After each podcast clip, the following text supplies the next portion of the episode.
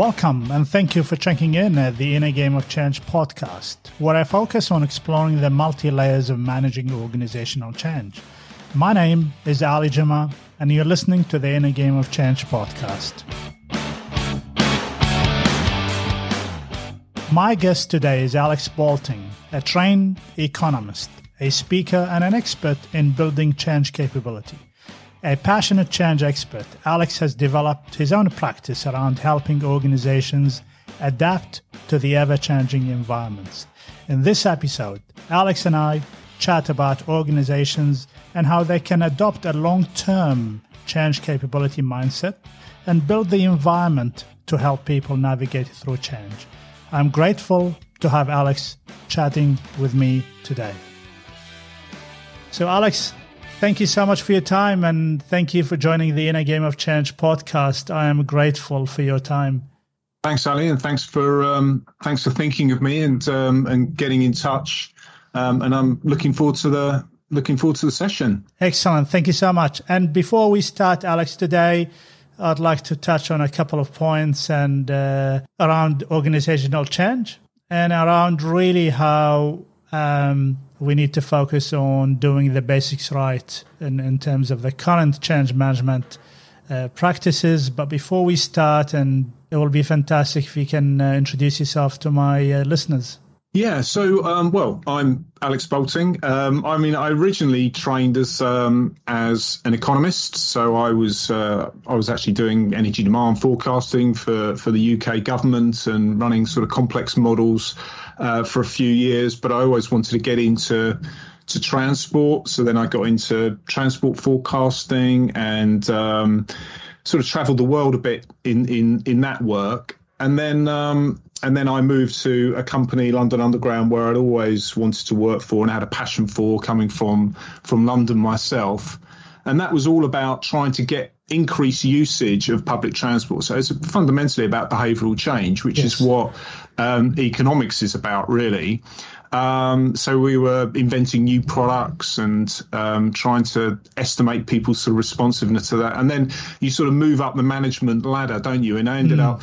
Um, managing a contact centre of one hundred fifty people, and we were trying to do sort of, you know, behavioural change. We were trying to improve the performance of the contact centre. We're trying to integrate new C R M systems into into uh, into the into the contact centre. Um, and then I realised actually the answer wasn't in the numbers. I could crunch the numbers for as long as I wanted to, but I wasn't going to find an answer there, and I had to understand people and engage with people. And that started my journey in, in organisational change, really. Yes. Um, but it wasn't until twenty ten that I thought I really need to try and get qualifications. So I did my ADCAR thing. Um, and that really got me onto my path of where I am now, of do people really believe this stuff? Do people really believe these models? Because I was there sort of scratching my head when people said things like, um, you know, uh, everybody hates change, or yes. resistance yes. is is our natural response mm. to change. And I thought I was, you know, looking around the room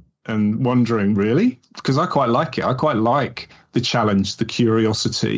Yeah. Um, and so that got me into doing my master's in psychology and um, doing my C M I training as well. And these are um, all complementary skills that you've got, uh, Alex, because uh, they all help with understanding their change journey a staff member or a team member goes through. Yeah, so from a from a sort of very macro level, mm. high level economic modelling, all the way down to talking to individuals about how we were going to help them um, get through the change and what the change meant from them. So yeah, it, it has been a very, very interesting journey um, over the past sort of twenty-five years or so. So were you part of the Nudge unit in the U K government, I think, started with David Cameron at the time? No, I, no, uh, nothing. No, I didn't. Yeah, I, okay. I'd left, I left I, the U K government way before that. You actually did mention something which I also want to touch on, what I call tired statements, that change is hard,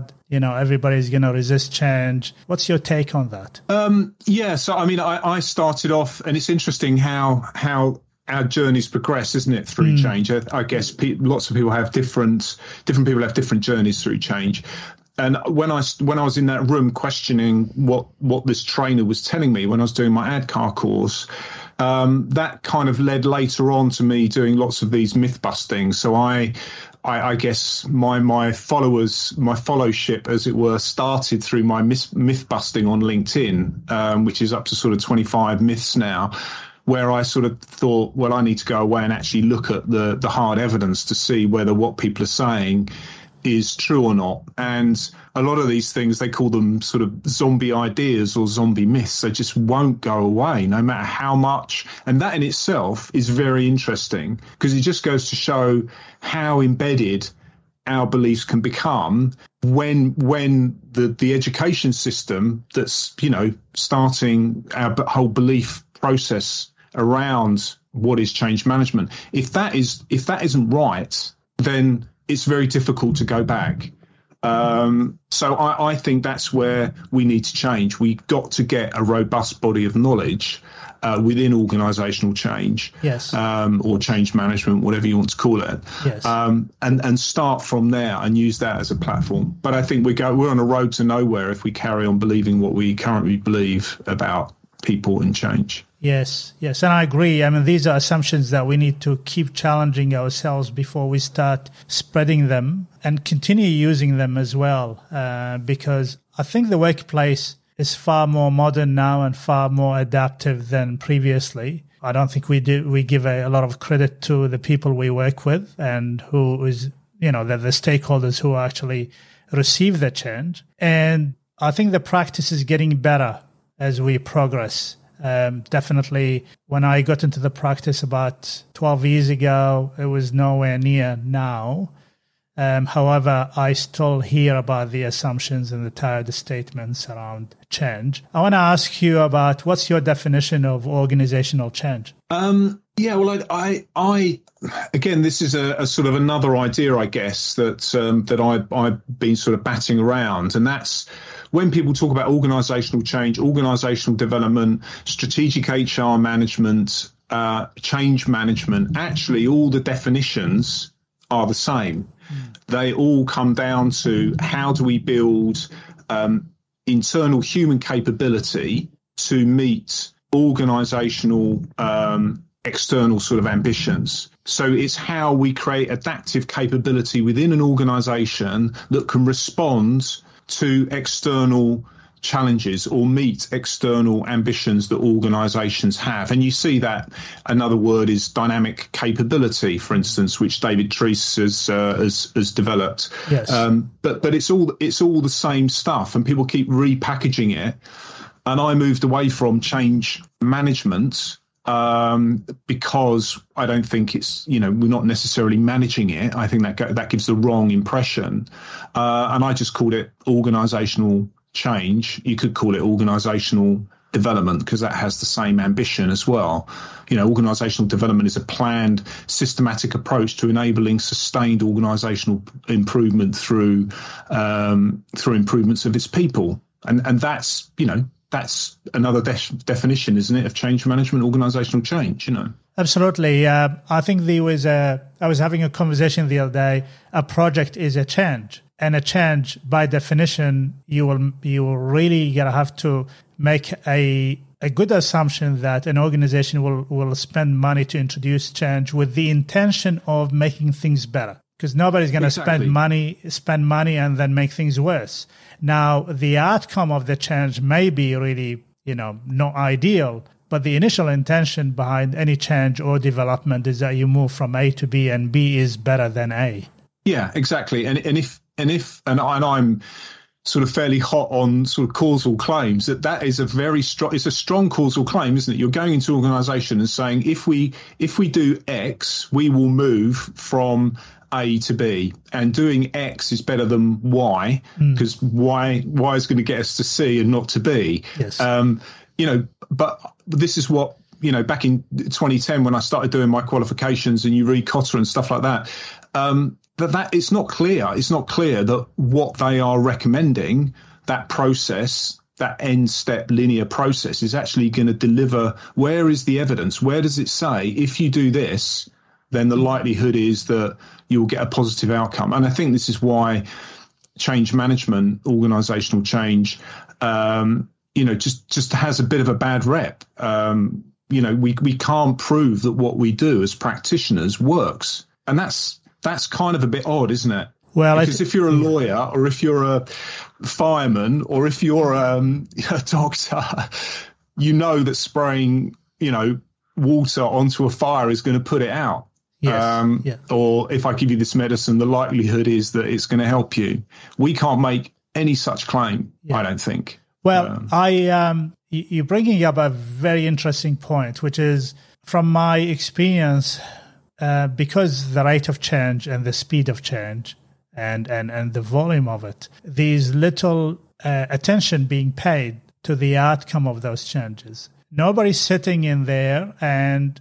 Now I am, for example, with one of my clients, I'm in a really, you know, fortunate position that the client is giving me the space to actually go and find out and, and, and validate that as a result of change A, and now we are in B, a staff member life is better or a customer's life is better. And finding that evidence is really hard because then you'll have to find a lot of data behind it. And I know that you've you are a big advocate of having a scientific mindset. Is that what you're talking about? Yeah, I think, yes, um, absolutely. And you could call it um, a scientific... Uh, the reason I call it a scientific approach is because as, as a, if we're taking a sort of a scientific mindset, mm. then we're not treating our beliefs as fundamental truths, which... I think, you know, we have a tendency to have, don't we? Because we hang on to them, we use them to predict our world. And if they're not right, then our world becomes a bit uncertain or too uncertain. So I, I think there's a changing mindset there where we, we need to feel that our beliefs are hypothesis and that we go out and test them. And I think that's so much of a more engaging way to create change, where you say you go in as a change agent, don't we? We go into organisations and practitioners say, look, I don't know. I don't know what the solution is. I don't even know. I don't know what the problem is at the moment. You tell me what the problem is and we'll work out and we'll test things. Mm. Um, and and we'll we'll find out, as you said, what the outcomes are of those little experiments that we're going to run. And then we'll run another experiment. We'll keep learning and we'll learn together. And maybe one thing works for you and it doesn't work for somebody else. That gives us an amazing contextual richness then. Then we start to understand, well, why is it that something works in one area of a company and then not in another area of a company? Is it the relationship with the manager? Is it because they're... you know, um, working in a, in a different environment, different culture, whatever it is. And, and so we start to build an evidence base that's highly contextual and highly relevant to the organisation, which I think is the problem that people have with, one of the problems that people have with academic research is that, you know, they say, oh, it's conducted in a laboratory or it's not specific to this industry. Okay, maybe not, but it's a starting point. And it's and and we can use that as a way to sort of firm up our hypothesis, as it were, yeah. and then go out and test it. And wouldn't it be wonderful? Wouldn't it be wonderful? This is what gives me goosebumps. If, if practitioners and academics could work together, and academics can help us run these experiments, and practitioners can go back to the academics and say that didn't work or that did work, um, and and so we we build a body of evidence together that's yes. robust. Uh, and that's my dream, really. That's where I would like to be um, with, with with this whole practice. That's well, what I, gives me if you're going to create a group hope. Or a think tank group around change management or change practice, Alex, I uh, put my hands up, and I can, uh, you know, I'll be the first to join you as well, and and then share my um, my insight and what works and what doesn't work. Um, I, I quite like that idea. Um, before we started recording, we actually did talk about a topic which is really important, and I just want to uh, ask you about it again. We did talk about the, the, the phenomena or the notion that professionals need to do the basics and need to do them really well. And we did talk about um, that there are a couple of well-tried and well-tested change frameworks that are actually in the market with some methodologies in there that are actually practical. So the question is, are we really that good at applying those and actually persisting and, and, and being patient with the execution of those methodologies? Or are we being impatient to actually try to do them and say they don't work and therefore I gotta have to create my own? Yeah, and I, and I, you know, whatever you do, don't create your own because there's, there's enough out there. I think there's over, yes, yeah. you know, fifty, sixty well, recycle, change. recycle your own. Yes. Yeah. Yes, exactly. Yeah. And, and, and you can, you can see that in w- whether it's um, team performance models, mm. uh, you know, there's, there's loads of those, um, you know, there's, there's, there's loads of um, models out there if you, if you look for them, and very few of them are, are validated, you know, have any sort of predictive uh, validity. So you can do it, but you've got no idea what the outcomes are going to be. Yeah.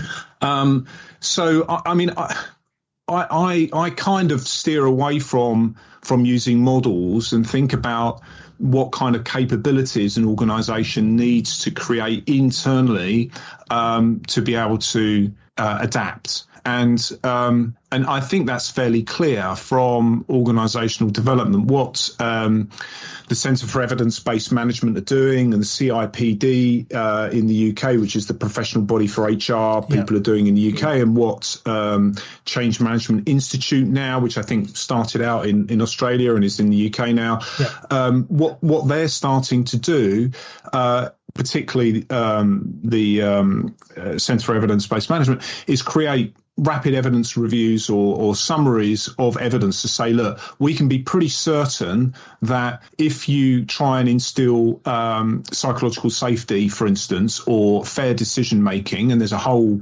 raft of theories and interventions that you can run around that, if you do these things, we can be pretty confident that people are going to be more accepting of change and more responsive to change and help other people through change and see why the organisation needs to change. Um, you know, so I, I think there's lots of co- what we call constructs uh, out there that are well tried and tested that we can just start working with. And as you say, Why, why invent new stuff when we've got lots of the, we've got at least, I, I think, sixteen of these things that we can start working with, that we can start dialing up and dialing down, um, depending on, on what the context is of the organisation is. Yes. Um, and then I think the next stage, sorry, I mean, the next stage then is to understand what the interrelationships are between those things. So if we do dial up psychological safety, for instance, mm. what happens to the quality of conversation when I give performance feedback? What happens to levels of, of trust in, in leadership, for example? And if we can start to understand those interrelationships, then we start to really get our bang for bucks, because we know if we do one intervention, we then get a whole multitude of, of benefits. And we know, for instance, psychological safety is a, is a huge mediator for all sorts of um, benefits within organisations. Yes. So you can actually do very little and get a very huge benefit. So there's yeah. a good business case for doing this stuff, as opposed to, oh, let's tell everybody that we're changing and run a, communica- a fancy communications campaign and, and use our money for doing that. Mm. Are you talking about, uh, when you talk about environment and, and, and those interventions, you're really, and, and tell me if I'm wrong, you are talking about the culture of an organization. Yeah, whatever, whatever that whatever that whatever means. That terms. Um, yeah, yeah, okay. Yeah, I mean, I, you know, the thing, the, the, the issue with culture is, uh, yeah, we don't really know. There isn't well, a clear definition. Yes. We don't know whether the links to performance or not, whether it links to changeability. What I'm fundamentally talking about is behaviour. Is how do we how do we get people to adopt new ways of working, new behaviours um, for the organisation to be able to move in a different way, to be able to respond to external forces. You know, so if we're working remotely, for instance, you know, we need to be able to use Teams, for example. Yes. We need to be able to be more digitally literate, um, as it were. Um, if we're moving into an age of, you know, um, lots of data, then H R um, practitioners need to become more um, more numerate, for example. So how do we change? How do we change that? Um, Alex, I want to ask you about. So now we touched on the organizational capability, let's just call it that, organizational capability to manage change. How do you, you did mention psychological safety is one component to help an organization manage change effectively or, or adapt to change. And we will talk about organization, we, do, we, we really talk about people here.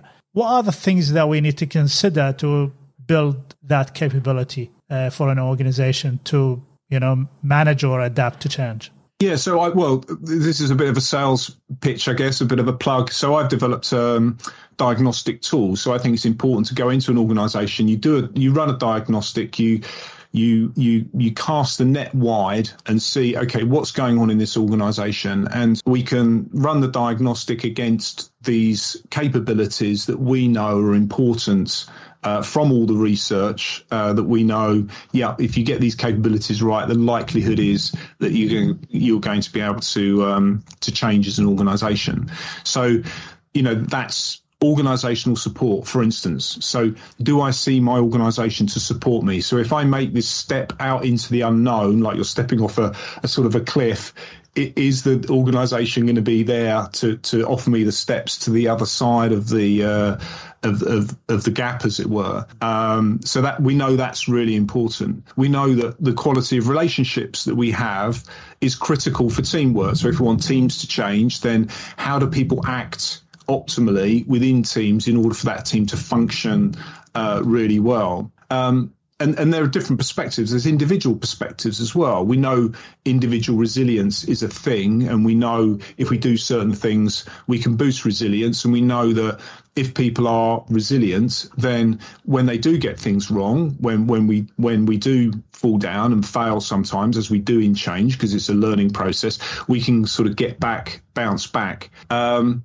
you know, sense of autonomy, sense of self-confidence, um, goal setting, having clear goals, knowing that the work that I do fits within my my skill set, having feedback, getting feedback, having a dialogue, um, trusting dialogues is really critical to yeah. change and performance as well.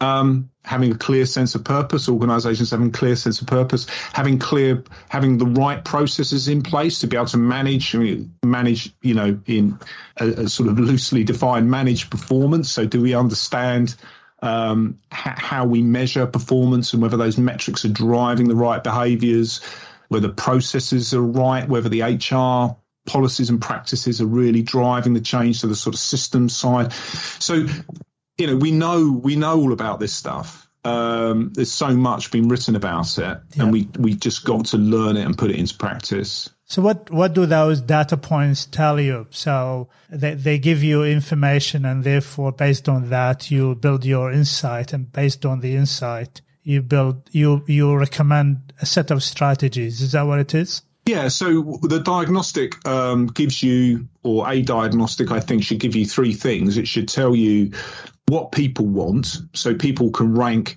Yes, I, you know, I feel we should build, we should build trust in leadership, for example. So I'm going to say that's really important. Maybe we know that trust in leadership is really low, so people have scored it really low. And we also understand the interrelationships between trust in leadership and other capabilities like perceived organisational support, or, you know, um, clear goal setting, or resilience, or whatever it is. So then we know which um, which um, capabilities we need to pull in order to drive certain, you know, in, in order to drive other capabilities. So if trust is in leadership is low, for example, then, and we know there's a high correlation with psychological safety, and we know people have said, yeah, trust in leadership is a priority, then that becomes a really good change narrative where we can go out to the organisation and say, we can get bang for bucks for this, so we're not very good at it. We know people really want us to be good at it um, because that's what they've said. And we know if we do these things as an organisation, then we can increase trust in relation in, in leadership. Um, yeah. and, and so that creates a conversation. And then you can say to, you know, the finance department or the H R department, wherever it is, you can say, well, you experiment with this. You know what the outcome is, what we want. We want to increase, you know, trust in leaders. You you you start a conversation in your area, and as an O D person, as a change practitioner, I'll come in and I'll say, well, these are kind of the interventions you should try. Um, this other department are doing this. Why don't you try that? Let's see if that works. Yeah. And then you start a conversation. You empower people. You give people a sense of autonomy around. Yeah, yeah. You get the picture. Fantastic. Uh, I am thoroughly enjoying uh, this conversation, um, Alex. I you just gave me a few things to think about as well uh, myself. Um, we are coming to the end of the podcast. I just want to cover one key thing from your perspective, and I always ask this question to all of my guests. What would be your advice to the change of practice community? I, I think don't panic if you don't have a solution. You know, you shouldn't have a solution. Mm-hmm. And and I, I always feel when I go into organisations, I'm not saying this is the right way of doing it, but I, I you you almost want to say as reflective uh, for as long as possible, because as soon as if you think of yourself as participating in a in a complex system, so that people are responding to what what what you're saying as well as um, you know, the other way round, that you're affecting your environment, then the more neutral, the more reflective you can stay, the less. The more you're going to see of the true nature of the organisation and what's really going on. As, as soon as you start going in and imposing views or methods or solutions or whatever it is, then the whole system isn't working the way that it was before before you came. Mm. So I think there's something there's something around that, and I think whatever we do, we should do it in a humane way. I think that's that's the number one rule, isn't it? Yes. That if we are if we believe in change, we believe in humans, and we believe in humans can change, then we have to believe, then people have to believe that we're doing things in an ethical way. And that means not going in and deliberately creating pain. That means not believing that people, uh, you know, deliberately undermine change through resistance. All these negative beliefs that we have, I think, then becomes a self-fulfilling prophecy. So the more ethical we can be in our beliefs, the more positive almost we believe um, in in, hum- in humans, um, the better the outcomes, I think. Fantastic. Um, suspend your judgment as long as possible and show the highest level of care uh, in your practice. These are really uh, two great pieces of advice. Um, Alex, it's been wonderful. How would people reach you? Um, probably I'm quite, um, as you know, um, active on LinkedIn, uh, and go to my website. You can see that, um, ebbnflow, E B B N F L O dot co dot U K on there as well. I've got a YouTube channel, um, but yeah, you can find me there as well. And we're going to put all of your information on the podcast. Alex, it's been a pleasure having you as my guest in the Inner Game of Change podcast. Uh, I hope to get you back and we talk more about the myth busting, but until then, it's been a pleasure. Thank you very much. Stay well and stay safe. Brilliant. Thanks, Ali. Next time you're in London, give me a call. I will. Thank you. Cheers. Bye-bye.